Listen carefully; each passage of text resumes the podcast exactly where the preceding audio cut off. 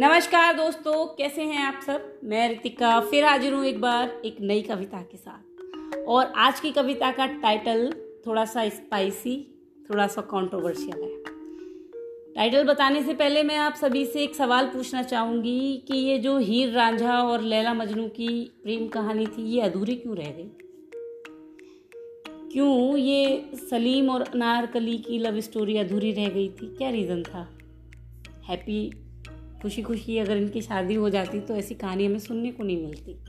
आखिर इनकी शादी हुई क्यों नहीं थी? क्योंकि ये इंटरकास्ट थे। तो मेरी आज की पोएम का टाइटल भी इंटरकास्ट मैरिज पहले के ज़माने में इंटरकास्ट मैरिज नहीं होती थी। इवन हरियाणा के अंदर ऑनर किलिंग काफ़ी फ़ेमस चीज़ है। पर अब ये यंग इंडिया है, अब यहाँ कुछ कुछ ट्रेंड चेंज हो रहा है।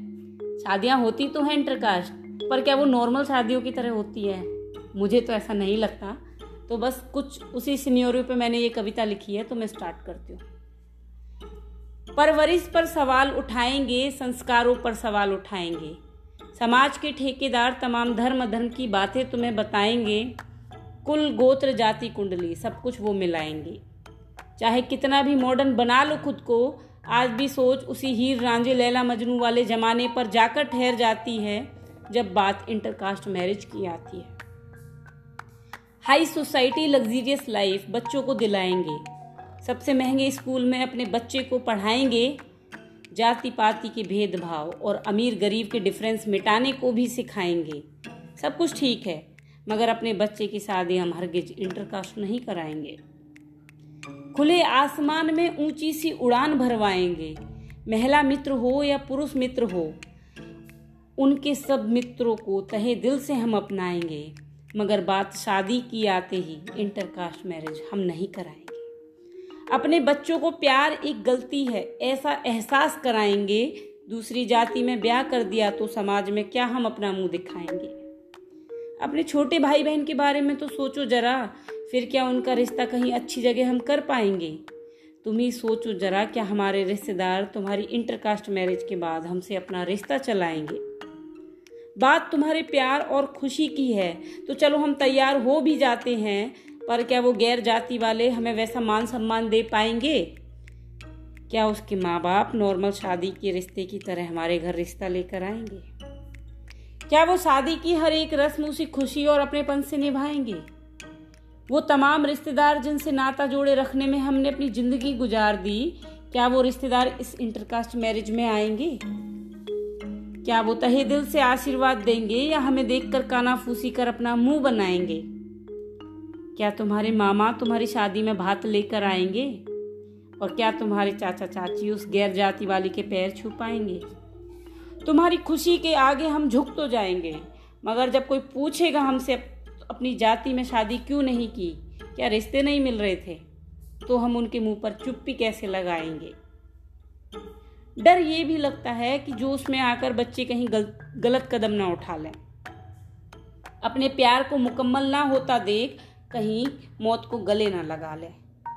अगर नहीं माने हम शादी को तो बच्चे कोर्ट मैरिज ना कर लें। इससे बेहतर तो हम खुद ही इनका रिश्ता तय कर दें। एक तरफ़ बच्चों का प्यार आड़े आ जाता है और दूसरी ओर समाज में इज़्ज़त का ख्याल सताता है। जहाँ सेम जाति वाले रिश्ते में हाथ जोड़े, पगड़ी उतार कदमों में रख देते हैं, वहीं इंटरकास्ट मैरिज के नाम पर नज़र नज़र तो क्या आवाज़ भी नीची नहीं की जाती है, जहाँ दहेज की लंबी सी लिस्ट पूरी की जाती थी, अब वहीं लड़की दो जोड़े कपड़ों में विदा की जाती है।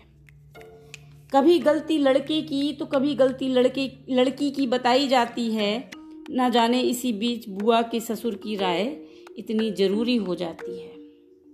ना जाने इसी बीच कहाँ से बुआ के ससुर की राय इतनी ज़रूरी हो जाती है, जहाँ लग रहा था कि सब ठीक हो गया है। इतने झमेलों के बाद तो शादी निपट ही जाएगी। वहीं अचानक फिर एक बार सेम जाति में रिश्ता आ जाता है। वहीं अचानक फिर एक बार सेम जाति में रिश्ता आ जाता है। वो इंटरकास्ट की मा, वो इंटरकास्ट की वजह से शादी वाला मामला फिर वहीं अटक जाता है। उस प्रेमी जोड़े की साँसें फिर थम सी जाती हैं। वही वही हीर राजा मजनू लैला जैसी फीलिंग उस प्रेमी जोड़े को भी आती है। उस प्रेमी जोड़े की साँसें फिर थम सी जाती हैं। अथक प्रयासों के बाद, तमाम दलीलों के बाद बात कहीं आगे बढ़ती है। रिश्तेदारों से फिर जाति बिरादरी को छिपाया जाता है। चोरी छिपे रस्मों को निभाया फिर जाता है। जहाँ उत्सव मनना था शादी का महीनों तक, फिर इस इंटरकास्ट मैरिज को चंद दिनों में निपटाया जाता है, भागकर शादी करने के कलंक से बचने को। बच्चों की खुशी का चश्मा पहना इंटरकास्ट मैरिज पर अरेंज मैरिज का ठप्पा लगाया जाता है। भागकर शादी करने के कलंक से बचने को, बच्चों की खुशी का चश्मा पहना इंटरकास्ट मैरिज पर अरेंज मैरिज का ठप्पा लगाया जाता है। शादी के चंद रोज बाद समाज इस बात को भूल जाता है। शादी के चंद रोज बाद समाज इस बात को भूल जाता है, वो बुआ के ससुर कभी हमारे अच्छे बुरे समय में मिलने नहीं आते। वो बुआ के ससुर कभी हमारे अच्छे समय में मिलने नहीं आते। ये इंटरकास्ट, ये इंटर रिलीजन ने ना जाने कितनी मोहब्बतों को मुकम्मल नहीं होने दिया। समाज में बदनाम होने के डर से न जाने कितनों ने बेवफा होना मंजूर कर लिया। समाज में बदनाम होने के डर से न जाने कितनों ने बेवफा होना मंजूर कर लिया। इस इंटरकास्ट मैरिज के नाम पर न जाने कितने आशकों का दिल चकना चूर कर दिया। इस इंटरकास्ट मैरिज ने न जाने कितने आशिकों का दिल चकना चूर कर दिया। Thank you guys for listening